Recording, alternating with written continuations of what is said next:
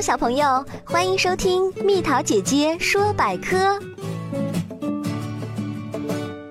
今天要说的是寓言故事《吹牛无边》。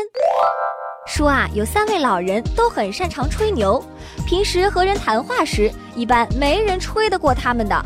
可是这一天，这三位会吹的老人却碰到了一起。正巧有一个过路人走来了。看到三位年纪大的人在一起，便上前询问他们的年龄。过路人很有礼貌地说：“请问各位老丈今年高寿啊？”其中一位老人摸了摸满头白发，说：“你问我的年纪，我已记不清了，只记得我小时候曾经跟盘古在一起玩耍，我们的交情不浅，他还叫我哥哥呢。”过路人听了吓了一跳，心想：还真没见过这般老寿星呢。另一位老人这时说：“问我的年纪有多大吧？这么跟你说吧，大海的水每次变成桑田的时候，我就记下一个筹码，不知有多少次了。